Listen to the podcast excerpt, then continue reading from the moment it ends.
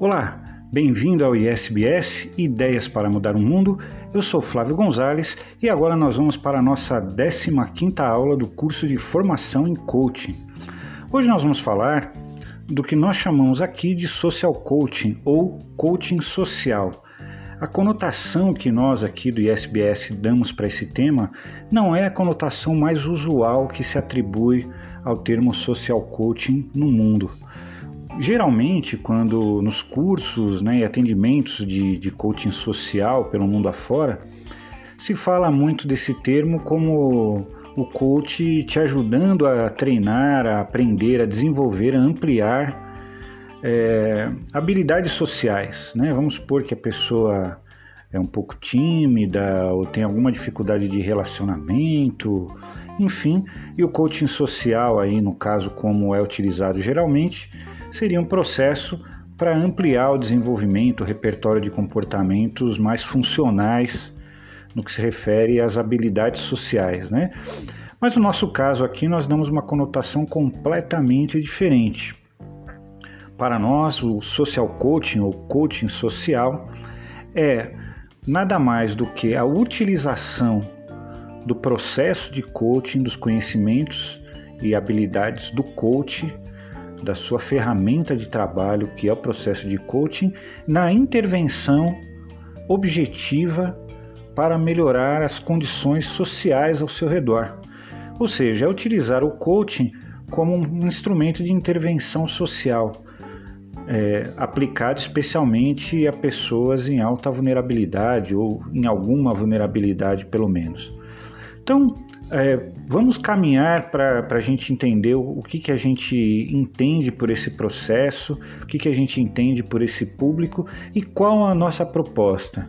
Primeiro, vamos falar um pouco do que é vulnerabilidade, para quem não está acostumado com essa terminologia. Para assistentes sociais, psicólogos, pessoas do terceiro setor em geral, de organizações não governamentais ou órgãos públicos de defesa de direitos, o termo vulnerabilidade é muito usual, muito corriqueiro, né? Talvez a gente não precisasse nem definir se se tratasse única e exclusivamente desse público aqui fazendo o curso conosco. Mas vamos pensar que nós temos um público amplo de diversas formações, de diversos campos de atuação, muita gente de empresas. Então, vamos começar por isso, né? Pela definição do que é vulnerabilidade social, até nós chegarmos aí ao, ao que nós entendemos por coaching social. Primeiro, o que é vulnerabilidade, né? A origem latina da palavra é vulnus, que significa ferida, e vulnerare, ferir, suscetibilidade de ser ferido. Então, o termo vulnerabilidade designa grupos ou indivíduos fragilizados jurídica ou politicamente na promoção, proteção ou garantia de seus direitos de cidadania. Grupos de pessoas desprotegidas ou institucionalizadas, como crianças ou idosos em situação de asilo, pessoas com doenças mentais, transtornos mentais, pessoas privadas de liberdade no sistema prisional ou que já estão em liberdade, seja plena ou provisória, grupos étnicos, etnias minoritárias e grupos socialmente desfavorecidos de um modo geral, né? A vulnerabilidade ela é composta por diversos fatores responsáveis pela exclusão social de uma parcela da população. Entre eles, podemos incluir questões históricas de raça, de gênero, de orientação sexual, né? Questões como essas fazem com que diversos cidadãos sofram com a falta de representatividade e de oportunidades. Com isso, se encontram em uma situação de desequilíbrio, pois não têm o mesmo acesso a oportunidades que os demais grupos sociais. Vulnerabilidade social não remete necessariamente simplesmente à pobreza. O conceito caracteriza uma condição de fragilidade que determinado grupo está sujeito por conta de fatores, desses fatores citados. Não há, na verdade, um significado único para o termo vulnerabilidade ou vulnerabilidade social. Diversas teorias, amparadas em diferentes percepções do mundo social e com objetivos analíticos diferentes, foram desenvolvidas. Mas, de linha, em linhas gerais, situações de vulnerabilidade podem ocorrer da pobreza, privação, ausência de renda, precário ou nulo acesso aos serviços públicos, a calamidades, fragilização de vínculos afetivo e de pertencimento social, decorrentes de discriminações etárias, étnicas, de gênero, relacionadas à sexualidade, deficiência, entre outros, a que estão expostas famílias e indivíduos, e que dificultam seu acesso aos direitos e exigem proteção social, geralmente do Estado. Como colocamos, a vulnerabilidade não é necessariamente sinônimo de pobreza. A pobreza é uma condição que agrava a vulnerabilidade vivenciada pelas famílias, e ela própria também é uma condição de vulnerabilidade. Só que as duas palavras não, é, não são simplesmente sinônimos. A vulnerabilidade também não é um estado, uma condição dada, mas uma zona instável que as famílias ou pessoas podem atravessar, nela recair ou nela permanecer ao longo de sua história.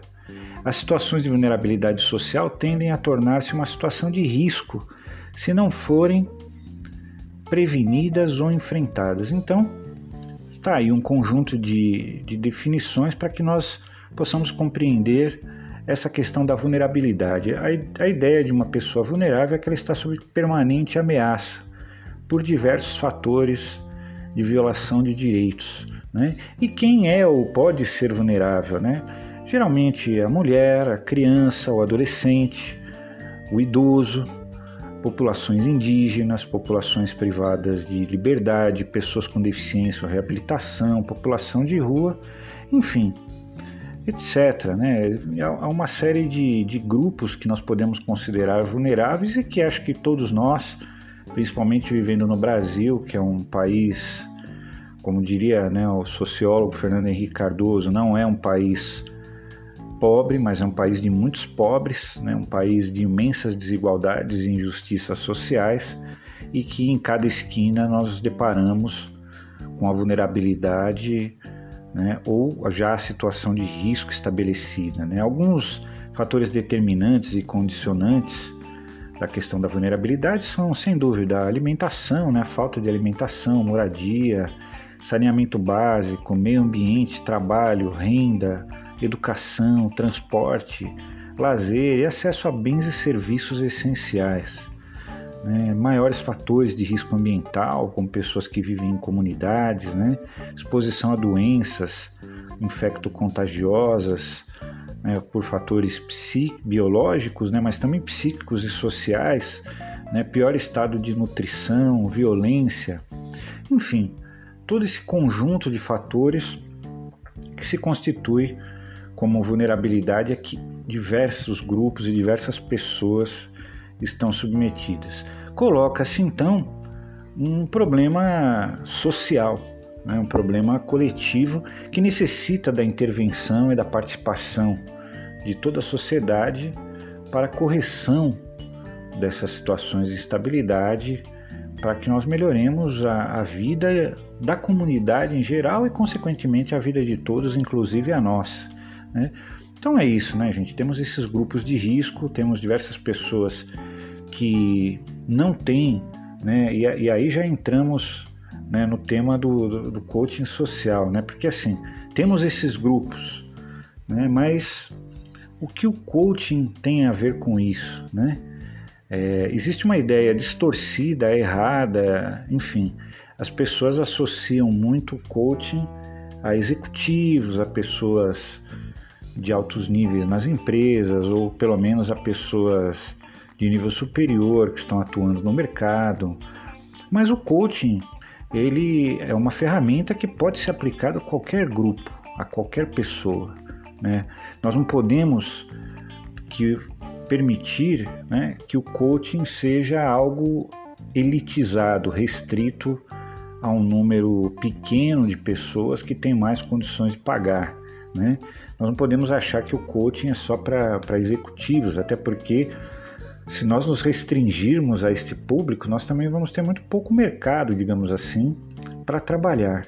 Então nós precisamos ser criativos, encontrar formas de ampliar o público e, ao mesmo tempo, isso é uma postura política, não no sentido partidário, mas política no sentido de ter uma consciência social. Quer dizer, na minha atuação como coach, eu não quero trabalhar só para as elites, Eu não quero que meu, meu trabalho ele não tenha nenhuma relevância do ponto de vista social como um todo. Embora é importante a gente saber que mesmo em grupos privilegiados, digamos assim, socialmente, também existem vulnerabilidades, né? Por exemplo, existem pessoas com deficiência em todas as classes sociais, né? Embora exista mais, existe uma correlação muito direta entre deficiência e pobreza, porque as condições ambientais também causam deficiência, exposição aos riscos, né? Mas a deficiência está em todas as classes sociais. Então, mesmo um filho de um juiz, por exemplo, que tem algum tipo de deficiência mais severa, de alguma forma ele é vulnerável socialmente, embora ele tenha uma proteção melhor, mas ele está sujeito a, a, a violação dos seus direitos, a dificuldade de acesso ao trabalho, ao estudo, enfim, a diversas áreas da vida, né? Mas, obviamente, que a vulnerabilidade social diz respeito principalmente às camadas menos favorecidas da sociedade. Então, nós percebemos que há um vasto campo de experiência profissional ao ter coaches, né, clientes socialmente vulneráveis. Por outro lado, a maioria dessas pessoas, desses grupos, não possuem conhecimento nenhum sobre o processo de coaching, como se dá seu funcionamento e sua importância, e nem tampouco tem condições financeiras de pagar por isso, né?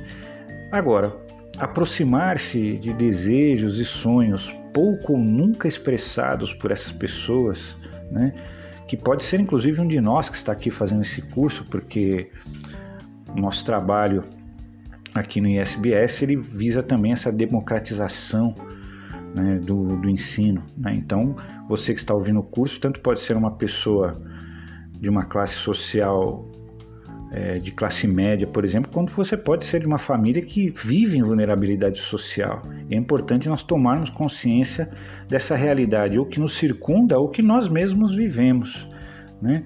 Então, é... celebrar, né, possíveis mudanças comportamentais ou atitudinais que podem trazer modificações nessa realidade é uma tarefa possível e muito gratificante do processo de coaching, né? É, então, é um campo riquíssimo para nós trabalharmos com diversas possibilidades de atuação.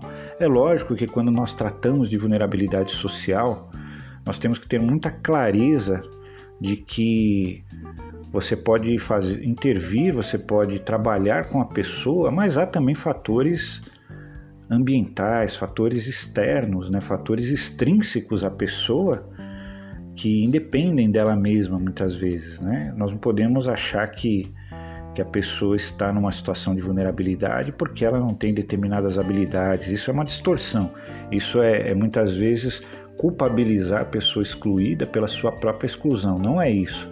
Agora, certamente ela está imersa muitas vezes nesse contexto que existe é, impeditivo para o seu desenvolvimento e que coloca diversos obstáculos até para a sua qualidade de vida, e é possível sim que ela, tomando maior consciência disso, podendo acessar é, uma rede de apoio, podendo desenvolver habilidades, né, enxergar outras per- perspectivas, obviamente que ela vai ter mais condições de transcender essa realidade, né? Existem diversos exemplos é, na sociedade de pessoas que superaram condições de vulnerabilidade e ainda tiveram uma qualidade de vida muito boa, serviram de, de exemplo para outras pessoas.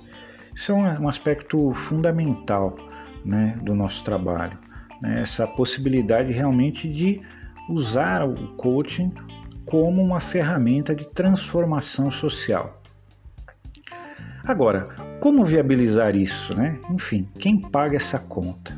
E aí que nós entramos num tema que é muito importante aqui para o trabalho do I S B S, que são os chamados negócios sociais, né? Negócios sociais são empresas que tem a missão de solucionar um problema social. São autossustentáveis financeiramente e não distribuem lucro, dividendos, né? É, assim como uma O N G tem uma missão social, mas vive muitas vezes apenas de doações e não se autossustenta, um negócio social ele gera receita suficiente para cobrir seus lucros. É uma empresa na qual o investidor recupera seu investimento, mas o lucro gerado é reinvestido na própria empresa para ampliação do impacto social. O, ne- o sucesso de um negócio social não é medido pelo total de lucro gerado em um determinado período, mas sim pelo impacto criado para as pessoas ou para o meio ambiente. Então, quando nós falamos em negócios sociais, traduzindo em palavras simples, são empresas, né, diferente de, de entidades sociais, de entidades filantrópicas, que não têm proprietários, por exemplo, né? Um negócio social, ele tem um empreendedor, ele tem alguém que está ali como dirigindo aquela organização, ele paga suas próprias contas, inclusive o seu salário, digamos assim, né, o seu... a sua remuneração para que ele consiga se manter, mas o lucro, quer dizer, o excedente, é reinvestido na própria empresa, cuja finalidade é a intervenção social, é a resolução ou minimização de problemas sociais, né? A origem dos negócios sociais começou, né, tudo começou em mil novecentos e setenta e seis, né, com apenas vinte e sete dólares, veja só. Esse foi valor emprestado pelo professor Mohammad Yunus a quarenta e duas mulheres que viviam abaixo da linha da pobreza na vila de Jobra, em Bangladesh. Então o professor Yunus dava aula nessa universidade em Bangladesh e resolveu sair com os alunos para fazer um trabalho de campo e se deparou com uma realidade social que destoava do, do, do ambiente do campus universitário, né? Haviam moradores, moradoras, né, principalmente ali mulheres, que viviam em um ciclo de miséria, presas a agiotas locais. Então eram artesãs que precisavam de matéria-prima para fazer o seu trabalho e sobreviver. Como elas não tinham recursos, elas não conseguiam se capitalizar, digamos assim, elas buscavam dinheiro em agiotas locais, né, oportunistas, que emprestavam dinheiro a juros altíssimos, e aí elas acabavam entrando num, num círculo vicioso, porque o pouco que elas conseguiam é, ganhar no, no seu trabalho acabava simplesmente tendo um mínimo ali para a sobrevivência, ou às vezes menos que o mínimo, né, foi isso que constatou o professor Yunus, e o grosso mesmo acabava voltando para os agiotas, né? Com um empréstimo realizado, né, pelo professor Yunus, diretamente com o dinheiro do bolso dele, elas puderam pagar as dívidas e começar pequenos negócios. Esse pequeno experimento teve um grande efeito, os empréstimos todos foram pagos. O professor Yunus não levou nenhum calote, digamos assim, né? E isso o estimulou a gerar novos empréstimos, né? E a vida da população local começou a mudar, né? É... E aí o professor Yunus começou, justamente com o pouco dinheiro que ele tinha ali, a, a, a patrocinar, a financiar, não patrocinar, emprestar realmente dinheiro para essas mulheres, e quando elas conseguiam fazer a venda, elas devolviam esse dinheiro para o professor Yunus. Só que esse grupo começou a crescer, o professor Yunus começou a buscar dinheiro em diversos bancos, fazer empréstimos no nome dele, mas os bancos tinham juros altíssimos e em determinado momento também começaram a negar crédito ao professor Yunus, embora ele sempre tenha conseguido honrar todas as dívidas, né? Mas aí ele teve realmente uma ideia inusitada, né? Inspirado, né, por essa experiência e percebendo quanto impacto podia ser gerado com uma pequena quantidade de dinheiro, o professor Yunus fundou o Grameen Bank, com a finalidade de emprestar dinheiro, microcrédito, né, para que pessoas que não tinham acesso a capital em bancos é, comerciais tradicionais pudessem ter ali um recurso para o seu investimento. Então, por isso, o professor Yunus ganhou um reconhecimento mundial, né, como o banqueiro dos pobres, né, um título belíssimo, né, que... que acho que qualquer um gostaria de ter, e que lhe valeu, inclusive, o Prêmio Nobel da Paz, né? O professor Yunus, que continua em atividade, fazendo belíssimos trabalhos e disseminando o modelo de negócios sociais pelo mundo, recebeu o Prêmio Nobel da Paz e hoje é conhecido mundialmente, e seu trabalho se espalha também pelo mundo todo, né? O professor Yunus, ele sintetizou a ideia dos negócios sociais em sete princípios, né? Vamos falar rapidamente, né? Então, o objetivo do negócio será sempre a redução da pobreza ou outros problemas, como educação, saúde, acesso à tecnologia, meio ambiente, que ameaçam as pessoas em vulnerabilidade, que ameaçam as pessoas da sociedade. Então, o objetivo do negócio não é a obtenção de lucros, embora ele seja autossustentável, ele paga suas próprias contas, inclusive a remuneração de quem trabalha. Mas o lucro não vai ficar ali como uma ampliação de riqueza daquele empresário, digamos assim. O lucro vai ser reinvestido para aumentar ou manter o impacto que esse programa dentro dessa empresa está causando, né? Então esse é o primeiro princípio, né? O segundo é justamente isso que nós falamos, que a empresa seja financeira e economicamente sustentável, né? O terceiro, que os investidores recebem de volta somente o valor investido. Nenhum dividendo é pago além do dinheiro investido. Então, aquele sujeito que injetou dinheiro num programa desenvolvido por um negócio social, ele vai recuperar seu dinheiro, ele não vai ficar no prejuízo, mas ele não vai obter lucro com isso. Por quê?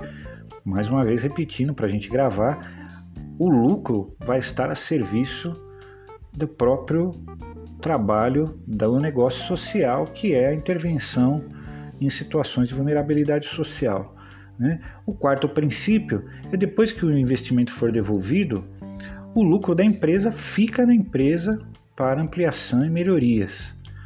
Também um quinto princípio que o professor Yunus colocou é que a empresa seja ambientalmente consciente.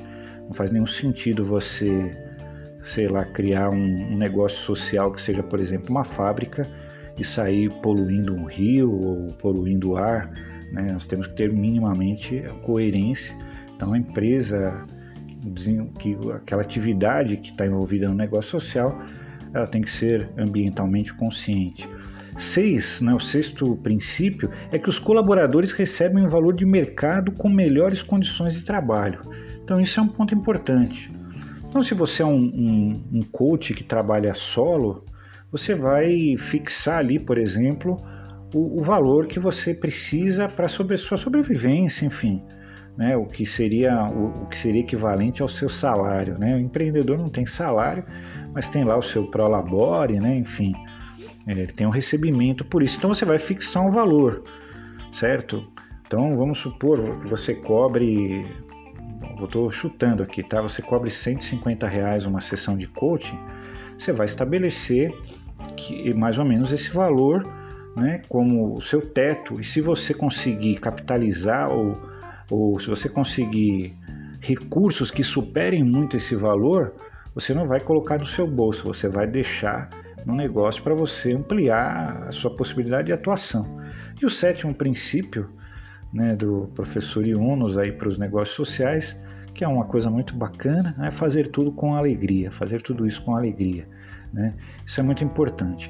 Então, para a gente entender e, a, e amarrar as pontas aí do que a gente chama aqui no I S B S de coaching social, nada mais é do que você, como um coaching bem preparado, bem formado, né, que faz um trabalho sério, né, e aí, quando a gente se debruça sobre problemas sociais, você vai ter que se especializar nisso, você vai ter que estudar, você vai ter que entender aquela, aquela realidade, aqueles determinantes, aquelas condições, e principalmente conhecer toda a rede de apoio que você possa, junto com a pessoa, acionar para tentar reverter aquela situação. Porque muitas vezes a pessoa permanece cronicamente numa situação de vulnerabilidade, até porque ela não conhece seus direitos, ela não sabe onde procurar apoio.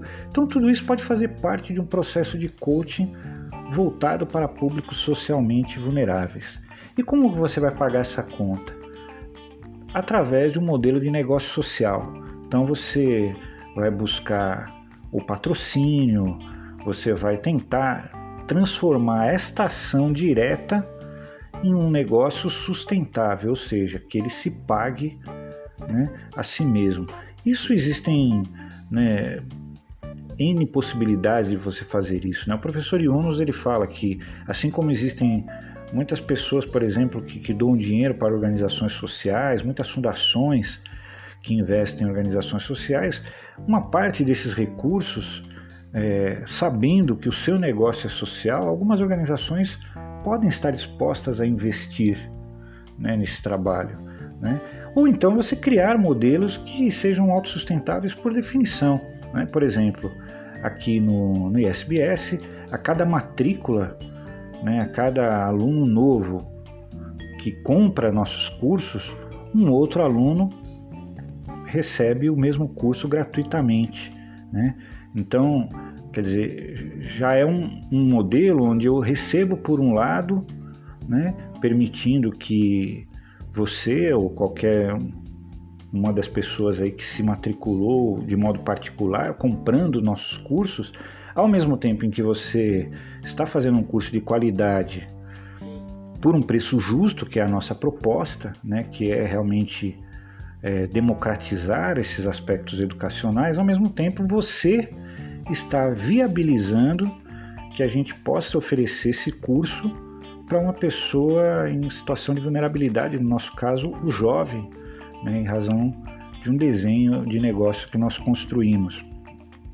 Então, veja, isso é um modelo autossustentável, né? Eu não, eu não consigo atender, né? Nós não conseguimos atender se na outra ponta eu não tiver, de alguma forma, lucrando para conseguir sustentar esse trabalho. Mas uma vez que eu começo a lucrar, eu pego essa receita, né, tiro minhas despesas e injeto nessa possibilidade de oferecer o curso para pessoas socialmente vulneráveis. Se nós, como nós não temos patrocínio, né, pelo menos até aqui, né, nós não temos patrocínio, não temos apoiadores nesse sentido, investidores sociais, digamos assim, se nós só atendermos é, o público socialmente vulnerável, daqui a pouco nós não, não aguentamos, né, porque a empresa não se sustenta. Então a ideia é que eu busque a sustentabilidade de alguma forma, né, viabilizando que o trabalho de coaching possa ser um instrumento poderoso, eficiente e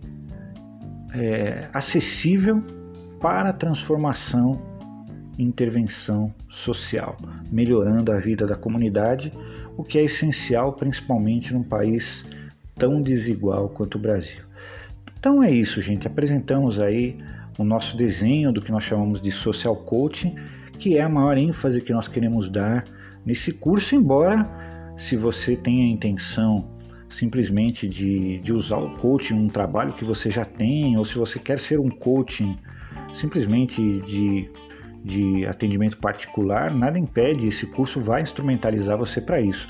Mas a nossa proposta aqui dentro do I S B S é que você que está se qualificando, que está se aperfeiçoando, que está crescendo profissionalmente, tendo essa oportunidade, possa compartilhar isso com outras pessoas que por algum motivo não tiveram esse acesso, né? Então, para encerrar essa aula, é, vamos falar, usar uma frase do professor Yunus que se aplica tanto a cada um de nós que estamos aqui nesse curso, quanto ao público que nós vamos atender. O professor Yunus diz: todo mundo nasce empreendedor. Alguns têm a chance de libertar esse potencial, outros nunca vão ter a chance ou nunca souberam que tinham essa capacidade. Então é isso, né, gente? Essa frase do professor Yunus, ela remete a um aspecto muito importante do coaching. Nós sabemos que a pessoa tem a capacidade, nós sabemos que ela tem todos os recursos ou pode criá-los dentro de si, mesmo em situações adversas. Mas muitas vezes a própria pessoa não sabe disso, né? E cabe ao processo de coaching despertar, né, esse líder individual, essa pessoa potente que existe dentro de cada pessoa, que muitas vezes numa situação de vulnerabilidade perde também a sua autoconfiança, a sua autoestima. E a gente intervindo nisso e fazendo um trabalho bem feito, nós podemos É, mostrar para essa pessoa que ela tem a capacidade, ela pode começar a empreender, pode transformar a sua vida e muitas vezes até a realidade local. Nós temos N experiências, volta e meia divulgadas pela mídia, que provam que isso é possível. É isso, gente. Então, obrigado por mais esta aula, por estar conosco nesse, nessa jornada de aprendizado, e nos vemos na próxima aula. Até lá!